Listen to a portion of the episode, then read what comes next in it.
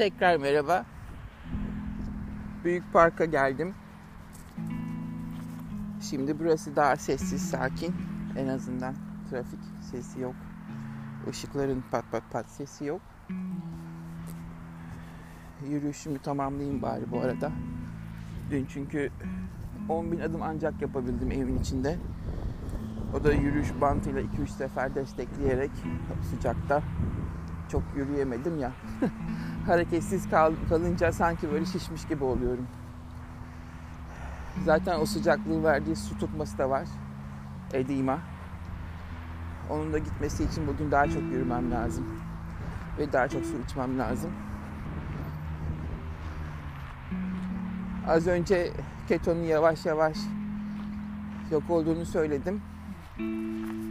Ayrıyeten e, oruçlar da yok oluyor. Şöyle yok oluyor. Çok sık oruç tuttukça yani bu sık dediğim extending fasting dediğim prolonged fasting uzun süreli 36 saat 48 saat vücut ve bunu hafta içinde yaparsanız işte her hafta her hafta vücut tekrar direnişe geçiyor ve çöküyor. Çünkü kimse mikronutrientsları yani mikro mineral vitaminlerini minerallerini alamıyor diye ondan da vazgeçiyorlar şu anda. Çok sık yakmayacakmışız. ve ayrıyetten e, bu dediğim çocuk işte akıl olan Amerikalı geçen ay bir buçuk ay boyunca sürekli 36 işte 48 e, yaptım ve görüyorsunuz yüzüm ne kadar yorgun. Gözlerim altı çöktü diye şikayet ediyor. Ve benim yaptığım hatayı siz yapmayın dedi oğlan. Evet hani herkes otofaji diyor ya işte. Yok yeniler vücudu. Bunun da sürekli yapıldığı zaman vücuda zarar verdiğini söyledi açık açık. Yani oruçlarda bilinçsiz olduğu sürece ve sık tekrarlı olduğu sürece zararlı dedi açık açık. Bu konuda çok önemli. Zaten dedim işte OMAD One Meal a Day bitti. Onu kesinlikle yapmayın diyorlar. Günde iki öğün. Çünkü One Meal a Day'de yani 24 saat oruç tutup ya da işte 23 saat 20 saat neyse 2 saat içinde bir oturuşta yemek yemek kadar zararlı bir şey olmadığını hep size söyledim. Vücuda birdenbire o stresi vermek iyi değil. Bütün hormonlar şaşıyor anında ve enzimler yeterince harekete geçmiyor. OMED'i uzun aralıkta vermek lazım. Uzun aralıkta derken bir 4 saat 6 saat içinde iki öğün ne bölüp de şeklinde vermek lazım dediğimi biliyorsunuz. Akın Saatçi hala yayınlarında erkeklere bir öğün, kadınlara iki öğün deyip duruyor. Maalesef Akıncım o da değişti. Erkekler de şu anda hepsi iki öğün yiyorlar. Omet yapan kalmadı piyasada. Bunu da bilin. Çünkü mümkün değil. Ve özellikle e, OMED saati çok yanlış. Ondan da dönecekler. OMED'ler hep akşamları yiyorlar. Bir öğün akşam. Zaten biliyorsunuz vücut ritmi, circadian ritmi bozuyor akşam yemek. Ondan da dönecekler. Hatta bir ara ağzından kaçırdı. OMED için günde iki öğün ve sabah kahvaltılı bir program düşünüyorum falan gibi bir şey söyledi. Gelecek yayınlarında söyleyecekmiş. Eh. o skip breakfast diyenler var ya işte kahvaltıyı atlayın. Onlar da dönecek. Ben bunu size aylar önce söyledim değil mi? Geliyorlar o yola da. Ne kadar bir şeyi zorlarsanız vücut ona adapte oluyor dedim. Biliyorsunuz zaten. Oruç da bunlardan biri. Arada kullanmak lazım. Ay içinde birkaç gün yapmak lazım. Hatta bir plan söyledi olan işte. Eğer bir hafta içinde yapacaksanız 48 saat bir yani 48 saat oruç bir gün yeme 24 saat oruç bir gün yeme şeklinde yapın dedi. Ama bunu da her hafta yapmayın dedi. Ya. O da değişti. Kronik olarak zaten birçok insan IF yaparken, intermittent fasting yaparken e, duyuyorum ben. Diğer yayınlarda da birçoğu kilo veremiyor. Çünkü bunun da sebebi yanlış saatlerde yaptıkları için ve vücut ona da adapte oluyor. Ve hep çıtayı yükseltmeniz gerekiyor. Yani 24 yaptığınız yetmiyor, ona alışıyor. 36 yaptığınız yetmiyor, ona alışıyor. 48 yaptığınız yetmiyor. Ve daha çok açlığa bırakıyorsunuz vücudu. Bir süre sonra 3 gün oruç tutsanız bile vücut o kiloyu tutuyor. Vermiyor. Bu da bir sorun haline geliyor. Vücudu hep şaşırtmak lazım. Hep bir şekilde tam protein, vitamin alırken arada bir böyle oruç yapmak lazım. Benim o hey fatty diye bağıran sinek davet adam var ya onun en son bir planı vardı işte yazdım geçen gün size. İşte bir gün yiyin, tartılın. O kiloyu verene kadar da yemeyin, sıvı orucu tutun diye. e, o güzel tabii. En azından kiloyu vermek açısından. Ama işte bunu da sık sık yapmak iyi değil. Zaten eğer egzersiz katmazsanız bunların hiçbir işe yaramıyor yani. Egzersiz yapmayan ketolar da işe yaramıyor. Ee, işte oruçlar da işe yaramıyor. Vücut çok ilginç bir mekanizma. Hep kendini korumaya alıyor kilo açısından. Onu çaktırmadan işte keto ile kandırırız sandılar. Yani günlük kaloriye işte yağı fazlalaştırırsak bu iş çözülür sandılar ama çözülmedi. Dün bir kitap karıştırıyordum. Daha hepsini okumadım da liver detox diye karaciğer detoksu hakkında. Orada bir madde vardı. Karaciğere iyi gelmeyen şeyler. Fazla yağ tüketimi yazıyor. Evet, fazla yağ tüketimi de karaciğeri aynı alkol gibi hasar bırakıyor ve yoruyor. Ben hep takıldığım nokta vardı ya size keton üretmek karaciğer için ekstra iş, ekstra yük diye. Aslında onu da söylemek istiyorlar da şu anda söyleyemiyorlar. Ketosis durumuna da her zaman girmiyorlar bu insanlar. Ama yayınlarında bunu da ayrıntıyı vermiyorlar. O yüzden ketosis de her zaman için kronik ketosis olmak da iyi değil. Girip girip çıkmanız lazım. Ve bir şey daha söylediler.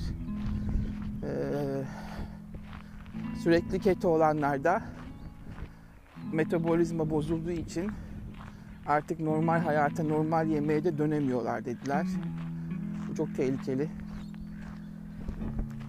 Yani önceden insülin direnci olan insanlar keto ile kurtulduk sanıyor ama bunu da hayat boyu devam ettiremeyecekleri için normal yemeğe dönerken e, insülin dirençleri daha da yükseliyor maalesef.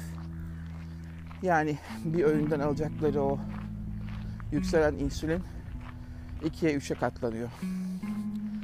Çünkü vücudu çok zorladıkları için artık daha çok insüline ihtiyaçları oluyor. Hayat boyu da keto ile gidemeyecekler.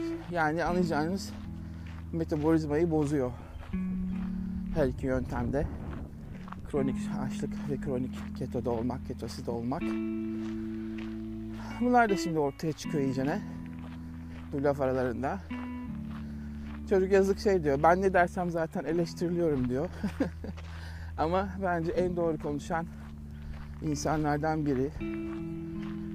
Çünkü herkes yeni başlayanlar özellikle ketoyu yeni keşfettik ayağına.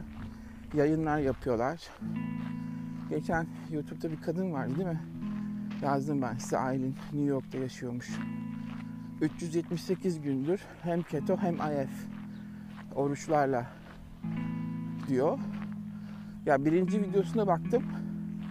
Kadın zaten hiç şişman falan değil yani yüzün belli zayıf. Ee, en son videosuna baktım. Hiçbir şey değişmemiş. Yani 378 gündür mümkün değil. Hani sürekli kilo verse hafta bir kere bir kilo verse 50 kilo gitmesi lazım. 50 kiloyla da insanın yüzü hakikaten çok değişir yani. Öncekine oranla. Ama kadın aynı. Hatta bana şişmiş bile geldi son videosunda. İnsanlar yapmadıkları şeyleri yaptım diye gösteriyorlar yayınlarında. Ee, ayrıca yayın bittikten sonra neler yediklerini bilmiyoruz biz. Değil mi? Çünkü bunun kanıtı yayın yapıyorsan sen öncekiyle 378 gün sonraki baya baya fark etmesi lazım. Maalesef onda hiçbir şey fark etmemiş. Zaten ketonun genetik olarak herkese uygun olmadığını da söylemiştim. Demek ki onda hiç işe yaramamış. Veya zaten hiç yapmamış. Ama 370 gün, 78 gün yayın yapmış yani. Orada birinci gün, ikinci gün diye gidiyordu YouTube'da.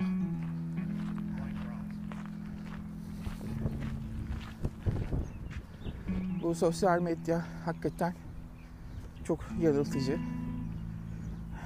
Eğer analitik baktığınız zaman, örneklerle karşılaştırmalı baktığınız zaman kimin yalan söylediğini de görebiliyorsunuz aslında. Bu şekilde 50 kilo verenler var. Onların ben önceki ve sonraki hallerini biliyorum. Bayağı önceden kilolu, hatta bazıları obez, normal kilolarına dönmüşler. Ve gösteriyorlar onlar bir sene içinde. Ama bu kadında hiçbir şey yoktu yani kusura bakmasın.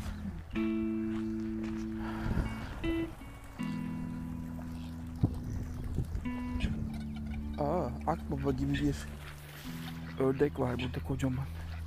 Hepsi de bana geliyor ördeklerin bu gölette. Yok yiyecek bugün size. Martılar saldırıyor sonra.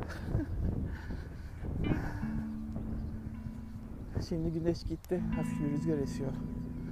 Şimdi güzel. Ben hiç sıcağa gelemiyorum ya. Soğuk insanıyım ben. Kaşının göbeğinde doğmuşum zaten. Oradan pay biçin.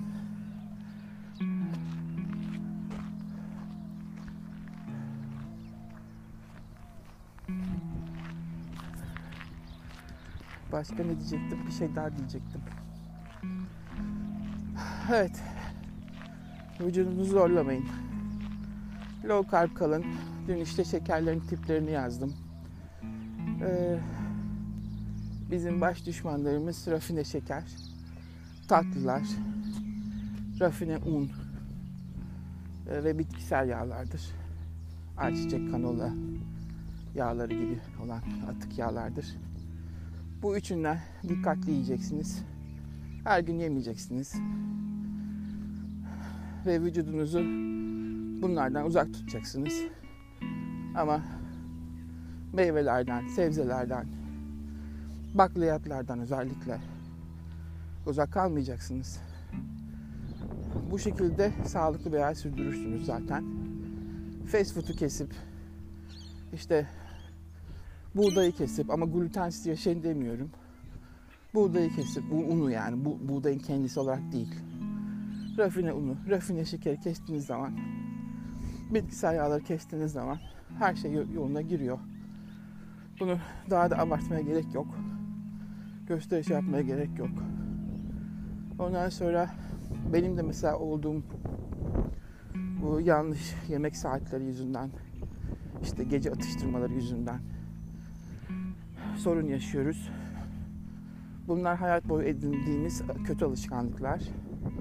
İşte sigara, alkol gibi. Onu da her gün her gün yapmaya yapmaya kendinizi değiştirmeye çalışacaksınız. Olay budur.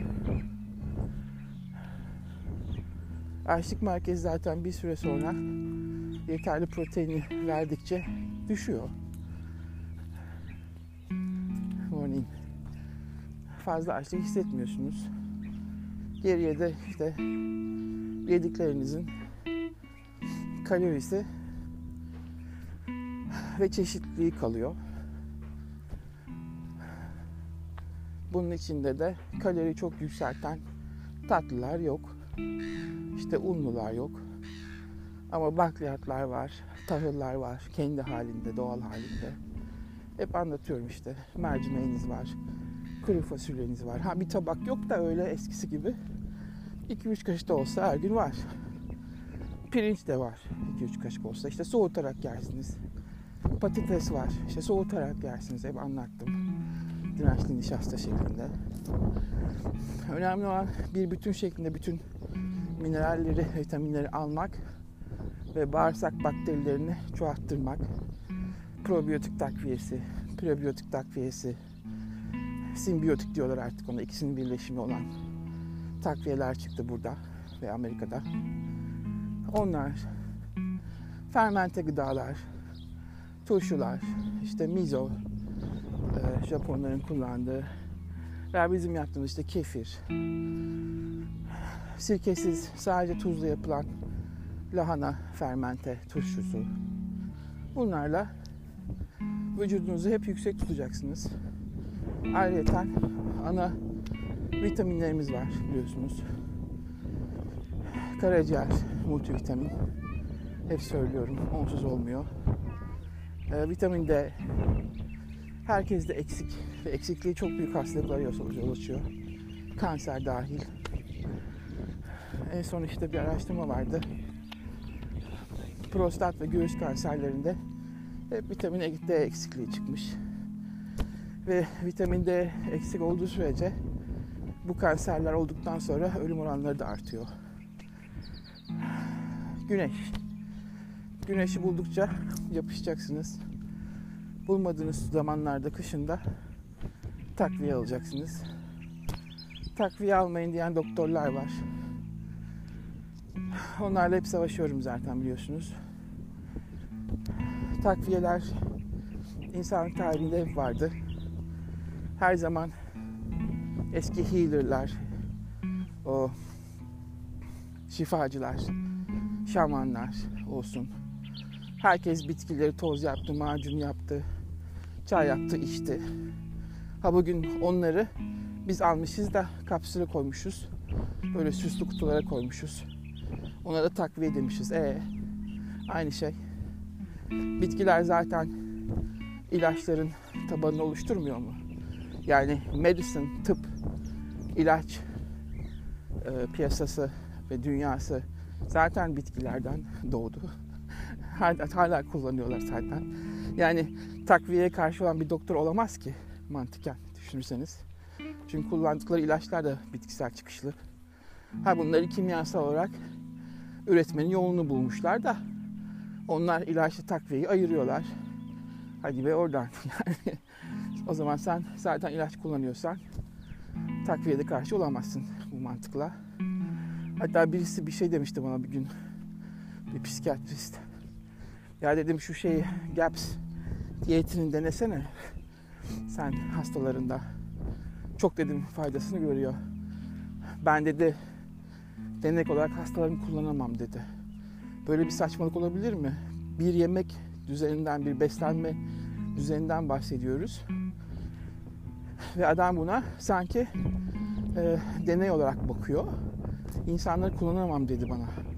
E sen ilaçlarla veriyorsun. O ilaçların nasıl deneylerde insanlar üzerinde kullanıldığını bilmiyor musun?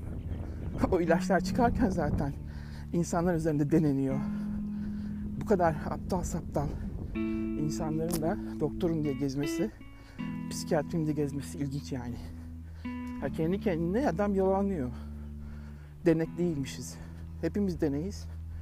Bütün ilaçları bizi deniyorlar her dakika.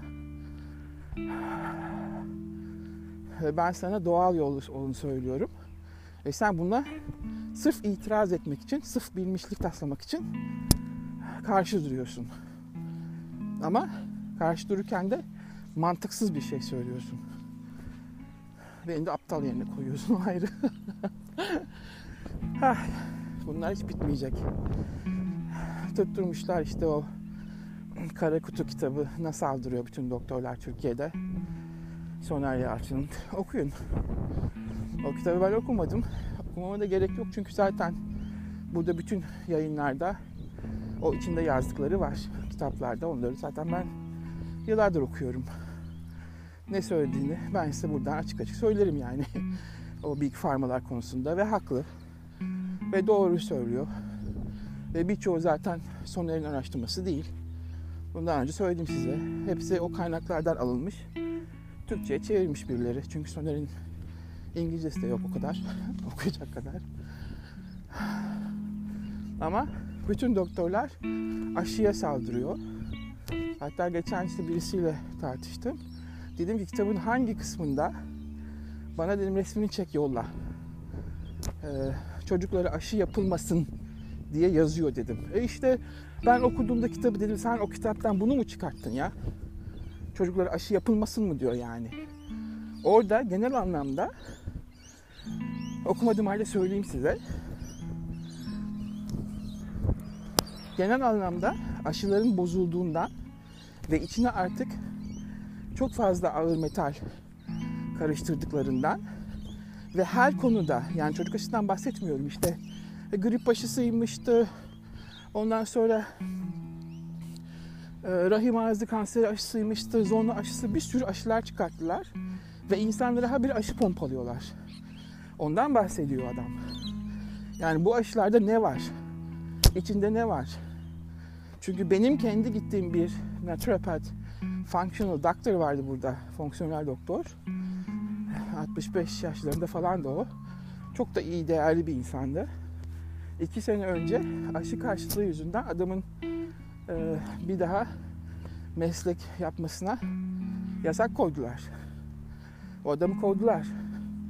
Ama adam dedi ki ben onun konuşmasını izledim o davalık olan konuşmasını.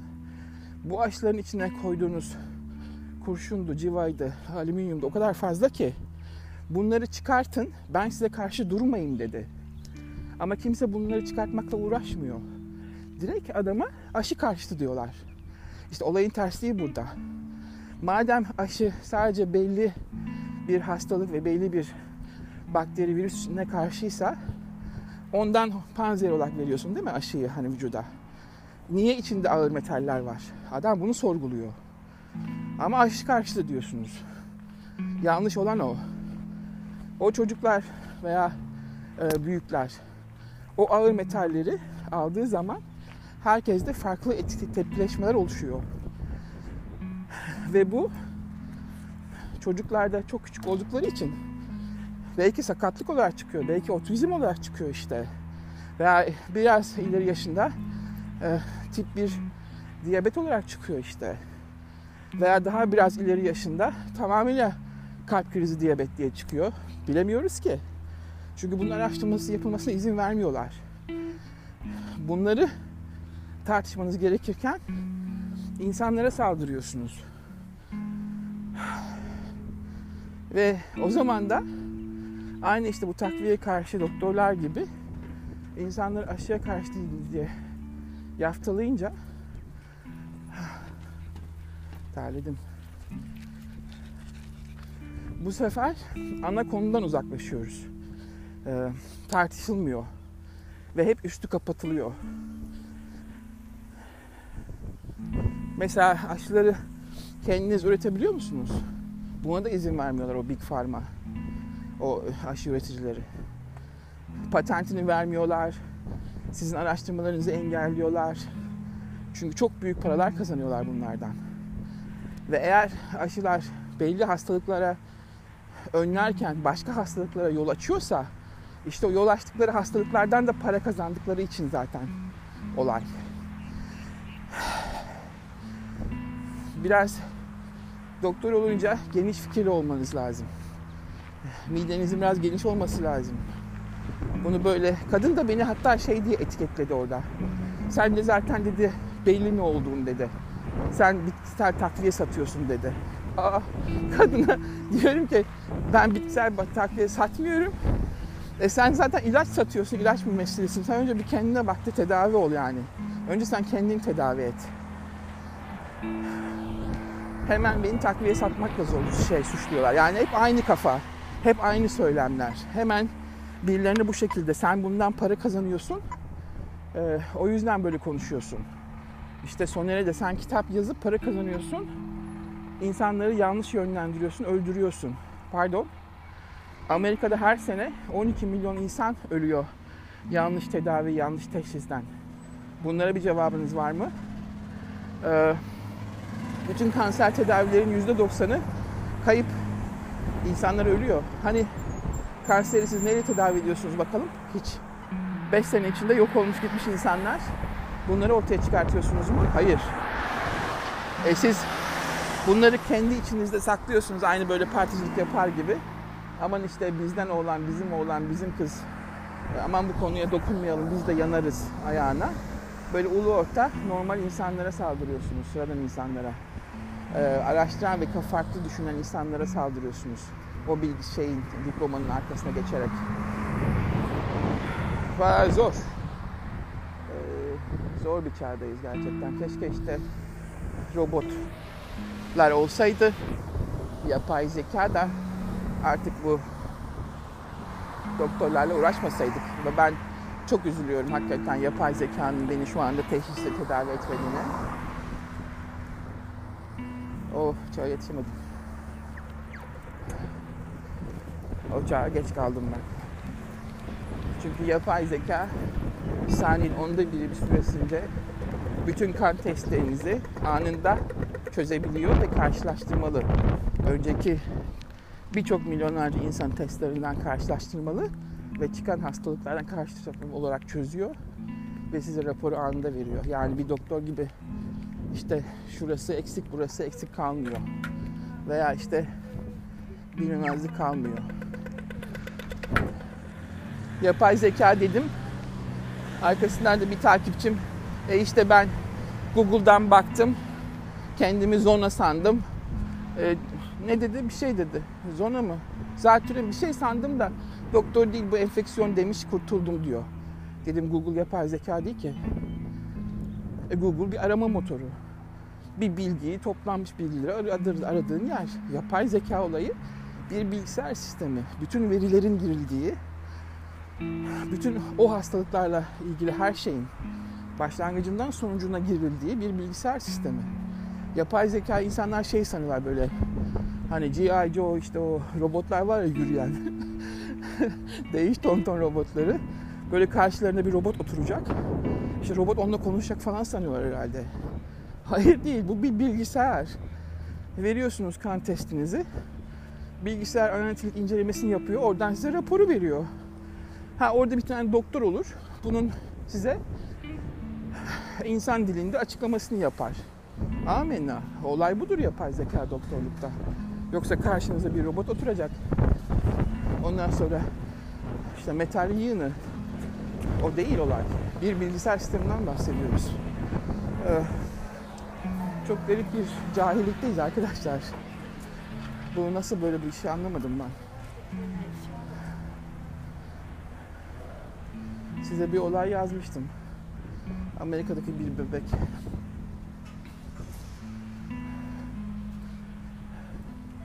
daha doğduğunun birinci ayında epileptik şeyler geçirmeye başlıyor. Ee, ve o epileptik bayılmaların sebebini doktorlar çözemiyorlar. Ve 24 saat içinde test sonucu geliyor şeyden, yapay zekadan. Meğerse genlerinde hata varmış genetik. Ve test sonucunda robot yani o bilgisayar sistemi şunları şunları yapın diyor. Ve doktorlar onu yaptıkları anda bebek düzeliyor. Ama bu bebek eğer kalsaydı normal insan doktoruna eline onu yapay zeka yönlendirmeselerdi o test sonuçlarını bu tanıyı koyamayacaklardı. Veya koymaları bir iki ay sürecekti. O sırada bebeğin beyni zaten hasar görecekti ve o çocuk özürlü olarak hayatına devam edecekti. Ama 24 saat içinde keşfettikleri için hemen önlüyorlar ve beyninde hiçbir hasar oluşmuyor. İşte yapay zeka budur. Hız. Hız ve doğru teşhis. Tabii ki bunu oradan sonra doktorlar tekrar kontrol ediyorlar ve ortak kanıya varıyorlar. Tabii ki A ama yapay zeka, o bilgisayar sistemi o doktorlara çok büyük yardımcı. Hem onlara zaman kazandırıyor hem de gözlerini açıyor. Yani bir doktorun veya birkaç doktorun günlerce göremeyeceği bir ayrıntıyı gösteriyor. İşte budur yapay zeka tıp. Yoksa karşınızda bir metal yığın oturup oturması değil. Ve bunu acilen bu Amerika'da çocuklarda gen terapi, gen taraması yapan ya, bilgisayar sistemi 2-3 hastanede kullanılıyor. Acilen bütün ülkelerin alması gerek. Çünkü bizim artık hakikaten insan doktorlarıyla vakit kaybedecek zamanımız kalmadı. Testlerin doğru okunması çok önemli. Birçok doktor testleri bile okuyamaz. Kan testlerini. Çünkü ayrıntıları kaçırır. Bir şey yüksektir mesela onun dikkatini çekmez. Veya bir şey düşüktür kanda onun dikkatini çekmez. Ama yapay zeka anında gösteriyor. Bak bu, bu, bu var diyor. Bunda şu hastalık var diyor. Çok acil geçilmesi lazım yapay zekaya. Ve tabii ki yanında bir doktor olacak. insan canlı doktoru ki onu size anlatacak ve tedavi uygulayacak. Kalkıp da bilgisayar size ilacı verecek hali yok ya. ya böyle aptal aptal düşünmeyin ya. Ben kendimi hakikaten şey sanıyorum. E, komplo teorisi konuşan bir şey gibi hissediyorum böyle olunca. Çünkü insanların bu seviyede olmasına inanamıyorum ben. Maalesef böyle durumlar yaşıyoruz. Ve bu sistemler var. Ee, yapay zeka şu anda yürüyor Amerika'da çok ileri durumda. Genetik araştırma, gen testi yürüyor şu anda ama hep zenginler bunlara ulaşabiliyor. Ve ben bunların sıradan insanlara yayılmasını istiyorum çok acil. Ayrıca kişisel ilaç üretimi başladı. Her insanın ihtiyacına göre o oranda ilaç üretiyorlar artık. O da zenginlere ait. Aynı kişisel beslenme olduğu gibi. Çünkü her insana her diyet yürümüyor. Bunlar hep bir koldan gidiyorlar. İlerlediler bayağı da. Aynı bağırsak bakterilerinde oldukları gibi. Ee, o bakterilerin de incelenmesi lazım. Gen testi yapılması lazım. İnsanlara ondan sonra bir beslenme düzeni ve gerekirse işte ilaçları verilmesi lazım. Yani kişiye özel. Kişiye özel tıp başladı fakat maalesef çok pahalı olduğu için sadece zenginler oluşuyor bunun da. Ben de ona işte karşıyım. Ee, o nedenle çok acil yapay zekaya geçilmeli. Ve bunun yayılması lazım. Ama tabii ki siz şehir hastaneleri kurar, özel işte hasta garantili işletmeler yaparsanız ve bunlar bizim şirketlerimiz derseniz e, insanları sadece daha çok hasta etmekten para kazanırsanız işte kara kutu o kitaptır. Bunu anlatır. İnsanları daha çok hasta etmeye yol açan bir sistem içindeyiz. Ve bulunan tedavilerin sadece zenginlere verildiği bir sistemdeyiz. İşte kara kutuyu bu şekilde okumak gerekiyor. Ama maalesef Türkiye doktorların birkaç ev dışında, çok az dışında böyle değerlendirmiyor. Yazık, çok yazık. Ha, ne yapabilirsiniz? Ne yapabilirler? Ee, bir kere saldırmayı keserler. Eğer kafaları bu yönde değişirse. Ayrıca mesleklerini daha farklı e, kolektif olarak insanları iyileştirmek üzerine kurarlarsa zaman içinde bu şirketler belki bu doktorlara saldıracaktır. Onları meslekten etmeye çalışacaktır. Ama hiç olmazsa insanları gerçekten tedavi etmek budur. Ve bu doktorlar çoğaldıkça e, şirketler de buna karşı duramayacaktır. Hem bu servislerin fiyatı düşecektir hem de bu hizmetler yayılacaktır. E, hele hele bir de devlet destekli olsa tabii ki e, çok hızlı yayılır hemen bu programlar Türkiye'ye getirilir veya işte ülkelere getirilir ve bütün insanlara uygulanmaya başlanır. Çünkü hastalıktan ödediğiniz para devlet olarak çok büyük bir miktar sosyal sağlık sigortasında. Bu miktardan aslında çok büyük e, şey yapıyorsunuz, birikim yapıyorsunuz. Onu da insanları iyileştirmek ve hastalık olmadan önce keşfetmek üzerine, test etmek üzerine bir sisteme oturtursanız hem vatandaşınız düşmüş olursunuz hem tasarruf edersiniz aslında. Ama tabii amaç tasarruf değil zaten. İşte para kazanmak olunca para kutu bunu anlatıyor. Ve ben o kitabı okumadığımı söylüyorum size. Çünkü bunlar zaten buralarda tartışılıyor. Hep yazılıyor, konuşuluyor birçok kitaplarda. Kara kutuyu böyle okuyun. Ve inşallah sizlerin karşısına çıkan doktorlar da elinizde o kara kutuyu götürdüğünüz zaman sizi odasından kovan doktorlar olmasın. Veya size saldıran doktorlar olmasın. Bu da aslında bir testtir. Bir doktoru test etmek için. Onun iyi mi olduğunu bu tip şeylere e, bak yaklaşımından anlarsınız. Elinizde vallahi kara kutuyla gidin bakalım bir dahaki doktor şeyinize ne olacak tepkisi. Ee, onun nasıl bir doktorluk yaptığını da oradan keşfedersiniz diye düşünüyorum. Şimdilik böyle. Kendinize iyi bakın. Hoşçakalın. Sağlıcakla kalın. Bye.